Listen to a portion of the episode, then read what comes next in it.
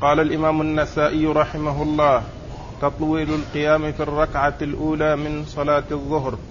وقال أخبرنا عمرو بن عثمان قال أخبرنا الوليد عن سعيد بن عبد العزيز عن عطية بن قيس عن قزعة عن أبي سعيد الخدري رضي الله عنه أنه قال لقد كانت صلاة الظهر تقام فيذهب الذاهب إلى البقيع فيقضي حاجته ثم يتوضأ ثم يجيء ورسول الله صلى الله عليه وسلم في الركعة الأولى يطولها.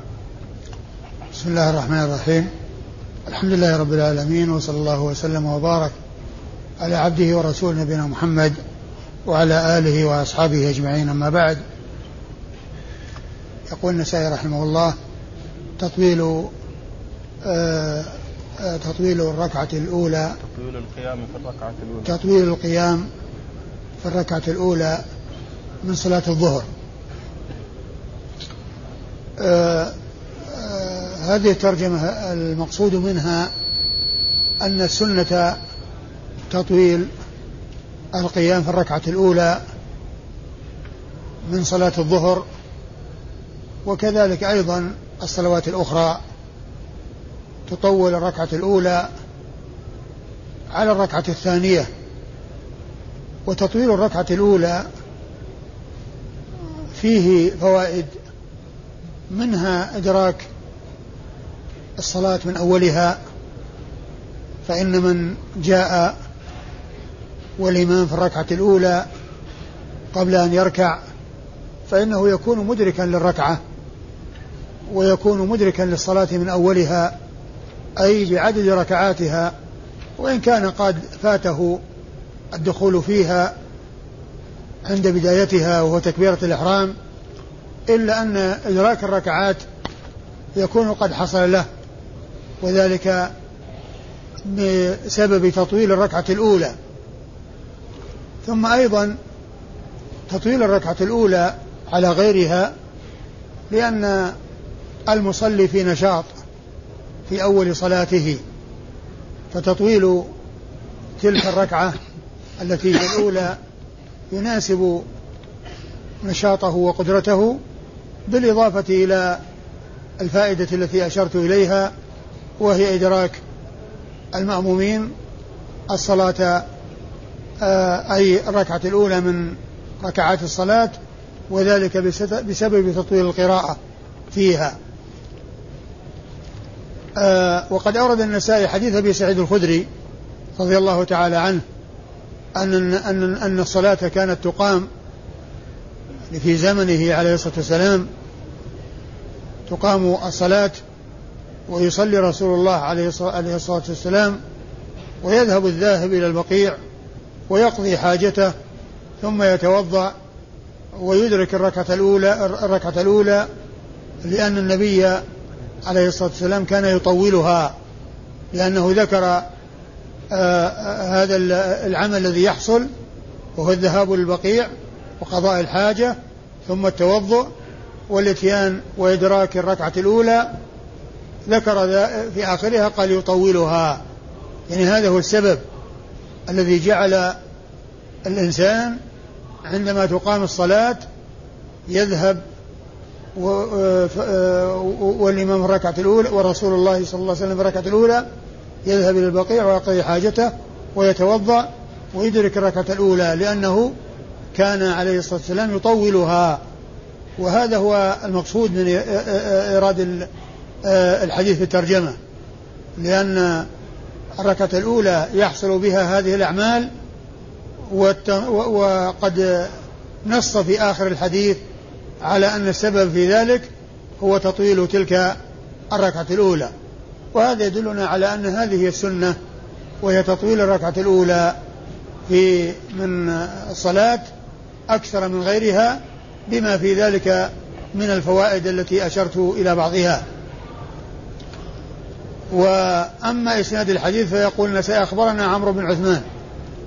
عمرو بن عثمان ابن سعيد ابن كثير ابن دينار الدمشقي وهو صدوق أو ثقة؟ صدوق.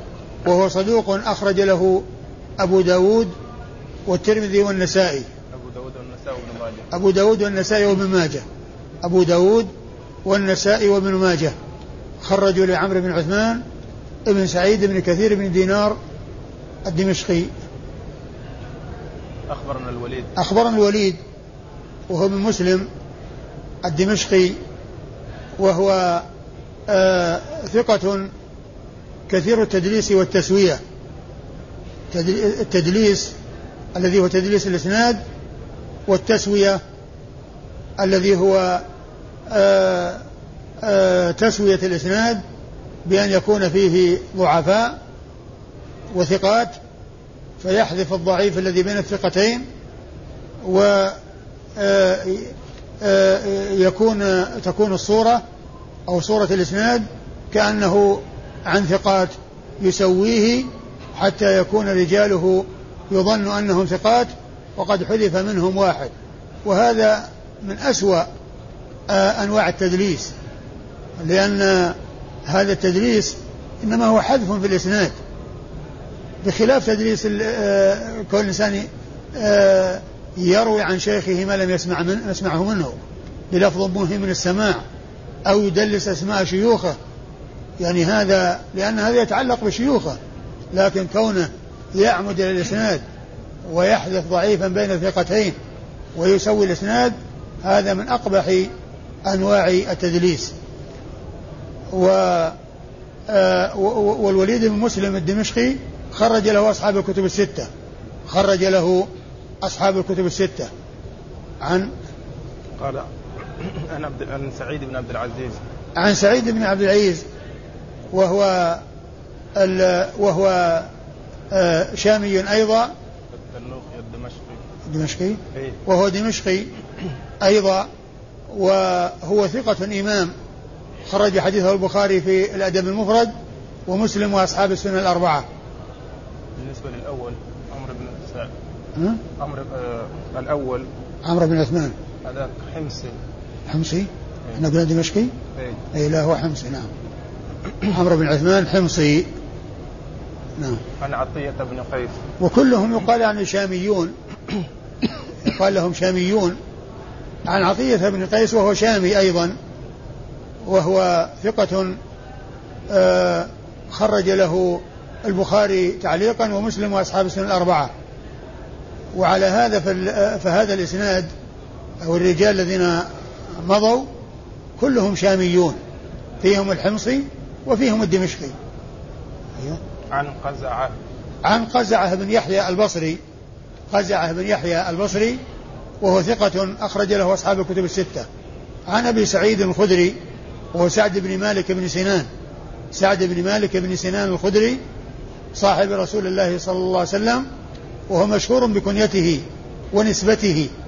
مشهور بكنيته أبو سعيد ونسبته الخدري وهو اسمه سعد بن مالك بن سنان وهو أحد السبعة المعروفين بكثرة الحديث عن رسول الله عليه الصلاة والسلام من أصحابه الكرام رضي الله تعالى عنهم وأرضاهم.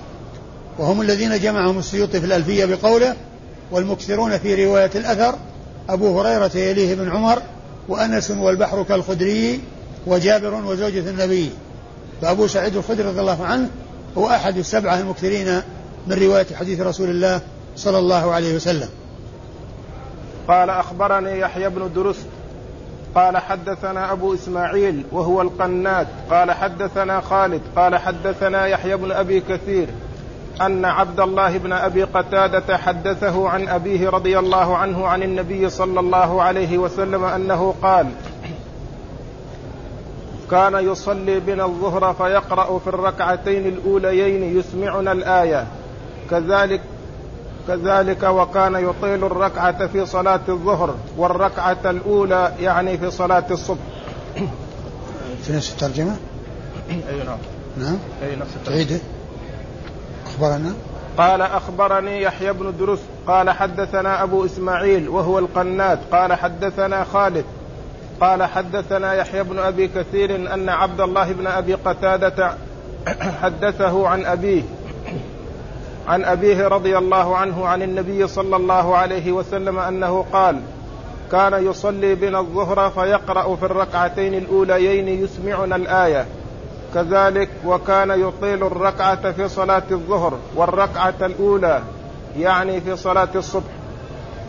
ثم أورد النسائي حديث أبي قتادة الأنصاري رضي الله عنه أن النبي عليه الصلاة والسلام كان يصلي بهم فيقرأ في آه، الظهر ويسمعهم الآية كذلك يعني أنه آه، كما كان يقرأ فإنه أيضا يسمعهم الآية أحيانا. يعني فيه الإشارة إلى القراءة وإثبات القراءة وإثبات إسماع الآية أحيانا يعني من القراءة مما يقرأه. فقوله كذلك المراد به أنه كما كان يقرأ كان يسمعهم كان يسمعهم يعني فيه إثبات القراءة وإثبات الإسماع. إثبات القراءة وكذلك فيه إثبات إسماعه إياهم الآية التي آه، يستدلون بها على السورة التي يقرأها ويفهمون منها ما كان يقرأ لأنه إذا أسمعهم آية من سورة عرفوا أنه يقرأ هذه السورة في هذه الركعة.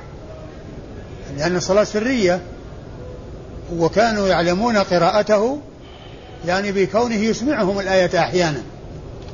وكذلك أيضا كما ذكرت في الدرس الماضي آه، يعلمون قراءته بتحرك لحيته وهو أمامهم يصلي ينظرون إلى لحيته من يمينه وشماله أي عوارضه آه، ما نبت على العارضين.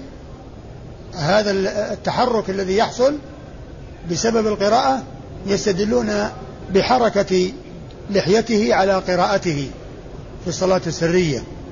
فكان يقرأ في الظهر ويسمعهم الآية أحيانا كذلك. يعني إثبات القراءة وإثبات الإسماع. إسماعهم الآية التي يستدلون بها على السورة التي كان يقرأها عليه الصلاة والسلام. وكان يقرأ وكان؟ وكان يطيل الركعة في صلاة الظهر. وكان يطيل الركعة في صلاة الظهر يعني الأولى يطيل الركعة في صلاة الظهر وكذلك في صلاة الفجر يعني أنه يطيل الأولى في صلاة الفجر. وكذلك أيضا الصلوات الأخرى ولكن ذكرت أن, أن السبب في هذا هو التمكن من إدراك الصلاة من أولها وأن الذي فاته الدخول في الصلاة عند تكبيرة الإحرام عندما تطال القراءة فإنه آه، يتمكن آه، من يتخلف عن بداية الصلاة بأن يدركها ولا يفوته شيء من ركعاتها. وكان يطيل القراءة. وكان يطيل الركعة في صلاة الظهر والركعة الأولى يعني في صلاة الصبح. وكان يطيل الركعة في صلاة الظهر؟ إيه؟ ويطيل الركعة في صلاة الظهر والركعة والركعة يعني الأولى من صلاة الصبح. يعني أنه يطيل الأولى من صلاة الظهر ويطيل أيضا الأولى من صلاة الصبح وهاتان الصلاتان وهما صلاة الظهر وصلاة الفجر هي أطول الصلوات يعني من حيث القيام. صلاة الفجر وصلاة الظهر.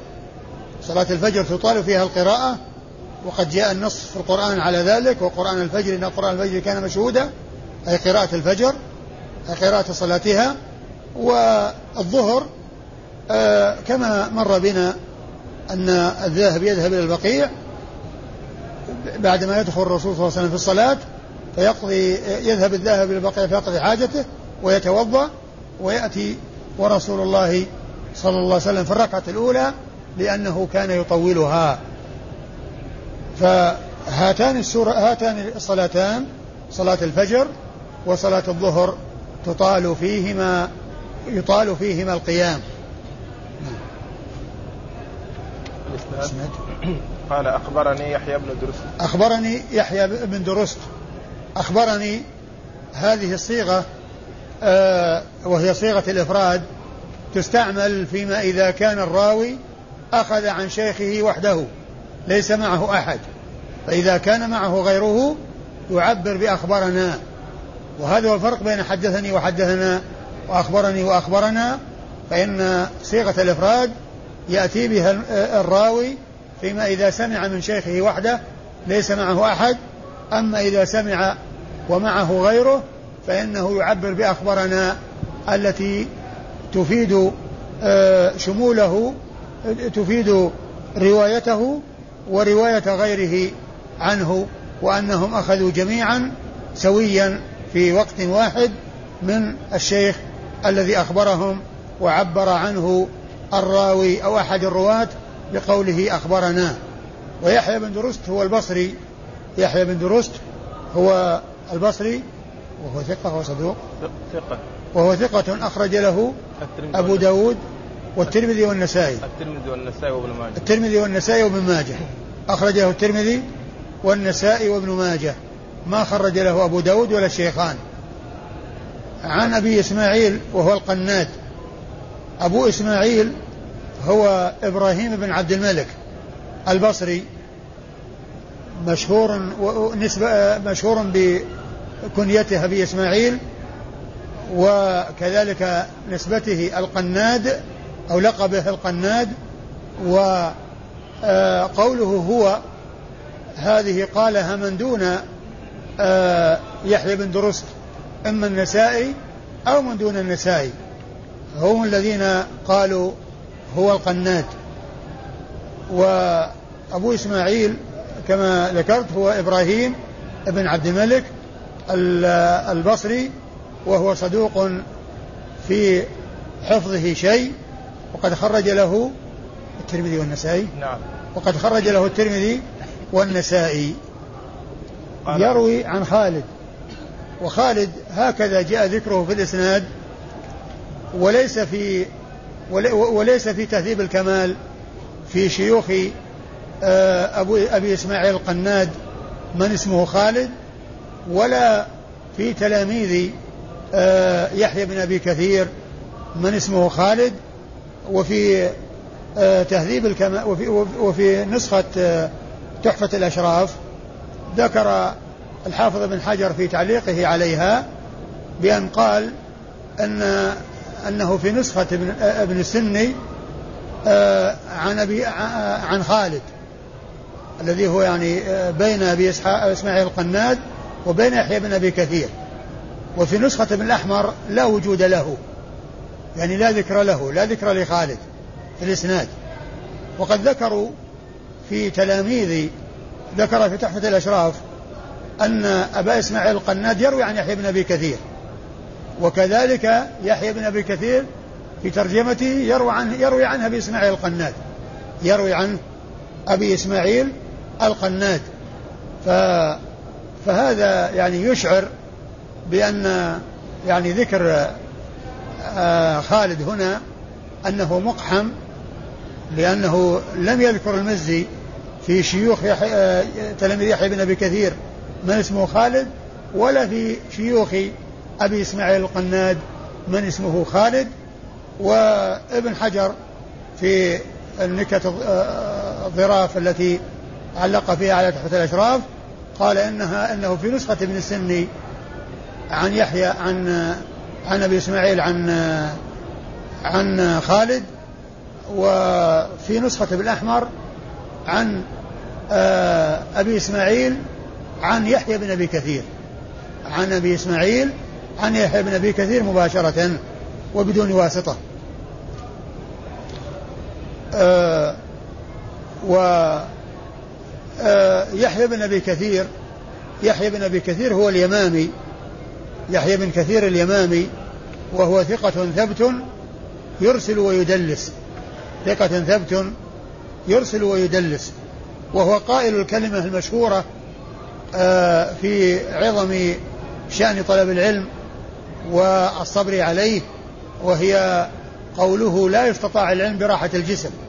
لا يستطاع العلم براحة الجسم والتي ذكرها مسلم في صحيحه بإسناده لا يحيى بن أبي كثير أنه قال هذه المقالة وقد ذكرها آه عندما أورد الطرق المتعددة لحديث عبد الله بن عمرو بن العاص في أوقات الصلوات في بيان أوقات الصلوات. ذكر بعد حديث عبد الله بن عمرو من طرقه المختلفة بإسناده لا يحيى بن أبي كثير فقال لا يستطاع العلم براحة الجسم. وهي كلمة عظيمة آه تدل على أن العلم آه آه السبيل إليه يعني شاق وطويل وأن الذي يوفقه الله عز وجل للصبر والاحتساب هو الذي يتمكن من تحصيل ما يمكنه تحصيله من العلم. وأما مع الرغبة في الإخلاد والراحة فإن الإنسان لا يحصل طائلا. ويقولون آه، في الكلمة المشهورة ملء الراحة لا يدرك بالراحة. ملء الراحة لا يدرك بالراحة. يعني ملء الراحة الذي هي راحة اليد وهو كناية عن الشيء القليل التافه لا يدرك بالراحة. يعني بعدم آه، الجد والاجتهاد والسعي في التحصيل. وحديثه أخرجه أصحاب الكتب الستة يحيى بن أبي كثير ثقة ثبت يرسل ويدلس وحديثه أخرجه أصحاب الكتب الستة. عن عن عبد الله بن أبي قتادة. شو قال إيش؟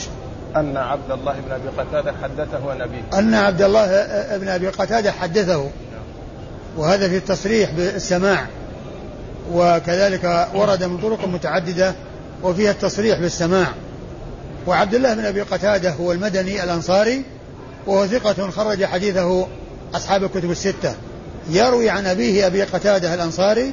وهو الحارث بن ربعي الأنصاري. وهو صحابي مشهور. من الفرسان يعني فارس آه، آه، له بلاء عظيم في الجهاد في سبيل الله وحديثه أخرجه أصحاب الكتب الستة. قال باب إسماع الإمام الآية في الظهر. وقال أخبرنا عمران بن يزيد بن خالد بن مسلم يعرف بابن أبي جميل الدمشقي. قال حدثنا إسماعيل بن عبد الله بن سماعة. قال حدثنا الأوزاعي عن يحيى بن أبي كثير. قال حدثني عبد الله بن أبي قتادة. قال حدثنا أبي رضي الله عنه أن رسول الله صلى الله عليه وسلم كان يقرأ بأم القرآن وسورتين في الركعتين الأوليين من من صلاة الظهر وصلاة العصر. ويسمعنا الآية أحيانا وكان يطيل في الركعة الأولى. ثم ورد النسائي آه، إسماع الآية في صلاة الظهر. يعني إسماع الآية أي إسماع الإمام المأمومين الآية في صلاة الظهر. وأورد آه، فيه حديث آه، أبي قتادة الأنصاري رضي الله عنه من طريق أخرى غير الطريق السابقة. وفيه الدلالة على ذلك وهو أن النبي صلى الله عليه وسلم كان يقرأ بالفاتحة وأم بأم القرآن وسورتين في صلاة الظهر ويسمعهم الآية أحيانا ويسمعهم الآية أحيانا يعني في بعض الأحيان يسمعهم الآية وإسماعهم الآية يعني آه، يستدلون بها على السورة التي كان يقرأها أو أو يدل ذلك على شيئين على حصول القراءة وعلى تعيين السورة التي حصلت قراءتها. على, على إثبات القراءة وأنه كان يقرأ في صلاته في صلاة الظهر وأيضا على تعيين السورة. يدل إسماع الآية على تعيين السورة التي حصلت قراءتها في تلك الصلاة وهي صلاة الظهر. فهذه فائدة الإسماع. فائدة الإسماع هو يعني آه، معرفة حصول القراءة ومعرفة السورة التي حصلت قراءتها. ومعرفة السورة التي حصلت قراءتها. أخبرنا عمران بن يزيد بن خالد بن مسلم. أخبرنا عمران بن يزيد بن خالد بن مسلم يعرف بن أبي جميل الدمشقي. وهذا كما ذكرت أن الراوي عندما يذكر شيخه ينسبه كما يريد. يطيل في نسبه أو يختصر ولا يحتاج إلى أن يقال هو أو يعني لأن هذا كلامه. يستطيع أن يطيل كما يشاء وأن يختصر كما يشاء. لكن من دونه إذا ذكره مختصرا لا ينسبه دون أن يأتي بما يدل على أن الإضافة ليست من التلميذ فيقول هو أو يعني ابن فلان. وهنا النسائي نسب شيخه وأطال في نسبه. وأطال في نسبه لأن هذا كلامه. ينسبه كما يريد. أخبرنا نعم. عمران. نعم. عمران بن يزيد بن خالد بن مسلم. أيوة يعرف بابن عمران بن يزيد بن خالد بن مسلم يعرف بابن أبي جميل الدمشقي. وأيضا يأتي ذكره آه، عمران بن خالد ابن يزيد. عمران بن خالد ابن يزيد. والحافظ بن حجر في التقريب ذكره عمران بن عمران بن خالد بن يزيد ابن مسلم وقال وقد يقلب قد يقلب يعني يصير في تقديم وتأخير. يعني كما هنا عمران بن يزيد ابن خالد. عمران بن يزيد بن خالد ابن مسلم يعرف بابن أبي جميل الدمشقي وهو صدوق خرج له النسائي وحده. صدوق خرج له النسائي وحده. حدثنا إسماعيل بن عبد الله بن سماعة. حدثنا إسماعيل بن عبد الله بن سماعة. وهو ثقة ثقة. خرج له. أبو داود والترمذي والنسائي. أه أه إسماعيل بن عبد الله بن سماعة ثقة خرج له. أبو داود والترمذي. أبو داود والترمذي والنسائي. ابن ماجه؟ لا. أي أبو داود والترمذي والنسائي. نعم. قال حدثنا الأوزاعي. قال حدثنا الأوزاعي وهو أبو عمرو عبد الرحمن بن عمرو الأوزاعي. مشهور بهذه النسبة وهو أبو عمرو عبد الرحمن بن عمرو. توافق كنيته اسم أبيه. كنيته توافق اسم أبيه. فهو أبو عمرو وأبوه اسمه عمرو. وهو وهو ثقة فقيه محدث محدث الشام وفقيهها. وحديثه عند أصحاب الكتب الستة. عن يحيى بن أبي كثير إلى آخره. عن يحيى بن أبي كثير عن أبي عن عبد الله بن أبي قتادة عن أبيه وقد مر ذكرهم في الإسناد الذي قبل هذا. قال تقصير القيام في الركعة الثانية من الظهر. وقال أخبرنا عبيد الله بن سعيد. قال حدثنا معاذ بن هشام. قال حدثني أبي عن يحيى بن أبي كثير. قال حدثني عبد الله بن أبي قتادة أن أباه رضي الله عنه أخبره. قال كان رسول الله صلى الله عليه وسلم يقرأ بنا في الركعتين الأوليين من صلاة الظهر ويسمعنا الآية أحيانا ويطول في الأولى ويقصر في الثانية وكان يفعل ذلك في صلاة الصبح يطول في الأولى ويقصر في الثانية وكان يقرأ بنا في الركعتين الأوليين من صلاة العصر يطول الأولى ويقصر الثانية. ترجمة؟ نفس الترجمة.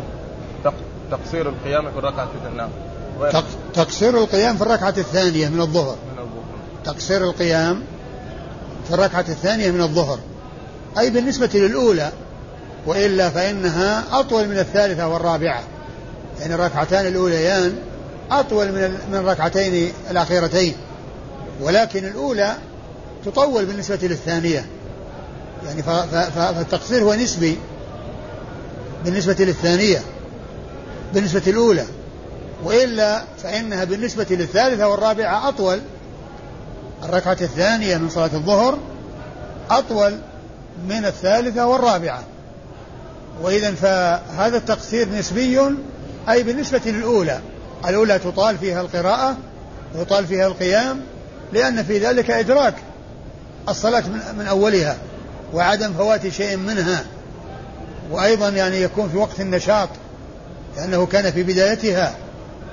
وأما بالركعة الثانية فإنها تكون أقل منها تكون أقل منها. والحديث شاهد أو دال على ما ترجم له من تقصير القراءة في الركعة الثانية أي بالنسبة للأولى. ويسند ويسند وأيضا كذلك صلاة الصبح وصلاة العصر. يعني أن الركعة الأولى تطول والركعة الثانية تكون أقصر منها تخفف. قال أخبرنا عبيد الله بن سعيد. أخبرنا عبيد الله بن سعيد وهو اليشكري السرخسي هو ثقة مأمون سني وقيل عنه سني لأنه أظهر السنة في بلده. أظهر السنة في بلده. وقد خرج له البخاري ومسلم والنسائي. البخاري ومسلم والنسائي. حدثنا معاذ بن هشام. حدثنا معاذ بن هشام ابن أبي عبد الله الدستوائي وهو آه صدوق ربما وهم. نعم. وهو صدوق ربما وهم. وقد أخرج له أصحاب الكتب الستة. يروي عن أبيه آه هشام ابن أبي عبد الله الدستوائي وهو ثقة خرج له أصحاب الكتب الستة. عن يحيى بن أبي كثير عن يحيى بن أبي كثير عن عبد الله بن أبي قتادة عن أبيه. وقد مر ذكرهم لأن الإسناد يدور على يحيى بن أبي كثير. هذه الطرق كلها تنتهي إلى يحيى بن أبي كثير. قال القراءة في الركعتين الأوليين من صلاة الظهر. وقال أخبرنا محمد بن المثنى قال حدثنا عبد الرحمن بن مهدي.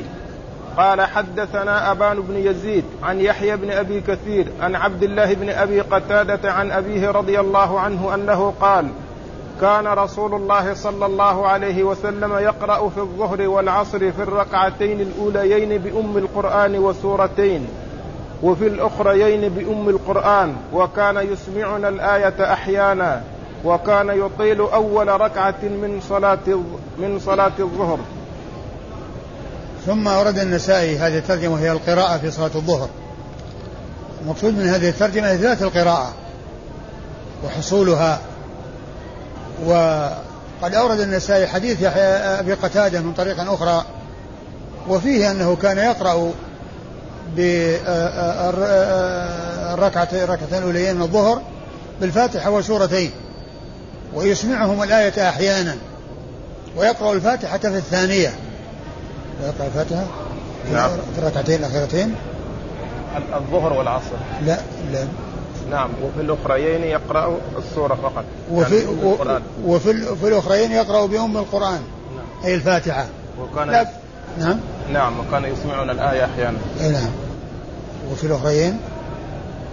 نعم. وفي الأخريين. وفي الأخريين بأم القرآن وكان يسمعنا وفي الأخريين بأم القرآن.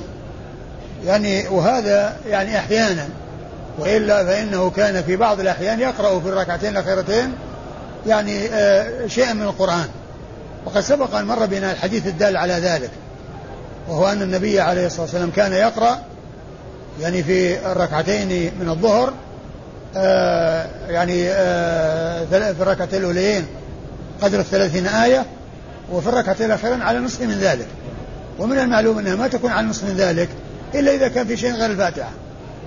يعني ما دام أنه يعني في الركعتين يعني مقدار ثلاثين آية أو أكثر من ذلك وأن الركعتين الأخيرة عن النصف معناه أن في قراءة غير الفاتحة. وهذا هو الدليل على أنه يقرأ آه، أحيانا في آه، الركعتين الأخيرتين من الصلوات الرباعية أنه يقرأ مع الفاتحة شيء من القرآن. يقرأ مع الفاتحة شيء من القرآن. وهنا قال يقرأ بأم القرآن وما ذكر الزيادة. ولكن الحديث الذي أشرت إليه وقد سبق أن مر بنا في سنن النسائي يدل على ذلك ويدل على أنها يمكن الاقتصار على الفاتحة في الركعتين الأخيرتين ويمكن أن يضاف إليها شيء من القرآن. وكل منهما جاء دل عليه دليل. وكل منهما دلت عليه سنة رسول الله صلى الله عليه وسلم. أيوه قال وكان يطيل أول ركعة من صلاة الظهر. وكان يطيل أول ركعة من صلاة الظهر هو هذا ال ال دال على الترجمة السابقة الأولى التي آه آه أورد الحديث آه من طريق أخرى من أجلها. لكن المقصود هنا إثبات القراءة. إسناد. أخبرنا محمد بن المثنى أخبرنا محمد بن المثنى وهو العنزي الملقب بالزمن وكنيته أبو موسى وهو ثقة حديثه عند أصحاب الكتب الستة بل هو شيخ لأصحاب الكتب الستة. فهو عنه مباشرة بدون واسطة وهو من صغار شيوخ البخاري لأنه مات قبله بأربع سنوات إذ وفاة البخاري سنة ست وخمسين ومائتين ومحمد بن مثنى سنة اثنتين وخمسين ومائتين قد سبق أن ذكرت أن هناك شيخين من شيوخ أصحاب الكتب الستة ماتوا في تلك السنة وهي سنة 52 و200 وهما محمد بن بشار ويعقوب بن إبراهيم الدورقي. هؤلاء الثلاثة شيوخ لأصحاب الكتب الستة وماتوا بسنة واحدة وهي سنة 250 و200 عبد الرحمن يروي عن عبد الرحمن بن مهدي.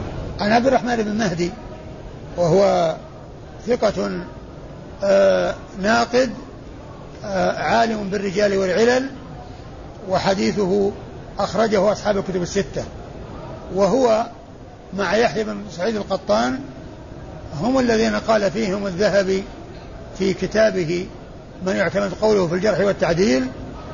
قال إذا اتفق على جرح شخص فهو لا يكاد يندمل جرحه يعني أنهما يصيبان في كلامهما وفي تجريحهما يحيى بن سعيد القطان وعبد الرحمن بن مهدي. الذي بعد حدثنا أبان بن يزيد. قال عن أبان بن يزيد وهو العطار. أبان بن يزيد العطار البصري وهو ثقة خرج له أصحاب الكتب الستة إلا من ماجه. أخرج له أصحاب الكتب الستة إلا من ماجه. ثم بعد ذلك يحيى بن أبي كثير عن عبد الله بن أبي قتادة عن أبيه وقد مر ذكرهم وهذه الطرق كلها تدور على يحيى بن أبي سعيد على يحيى بن أبي كثير عن أبي قتا... عن أبي عن عبد الله بن أبي قتادة عن أبيه. والله أعلم وصلى الله وسلم وبارك على عبده ورسوله نبينا محمد وعلى آله وأصحابه أجمعين.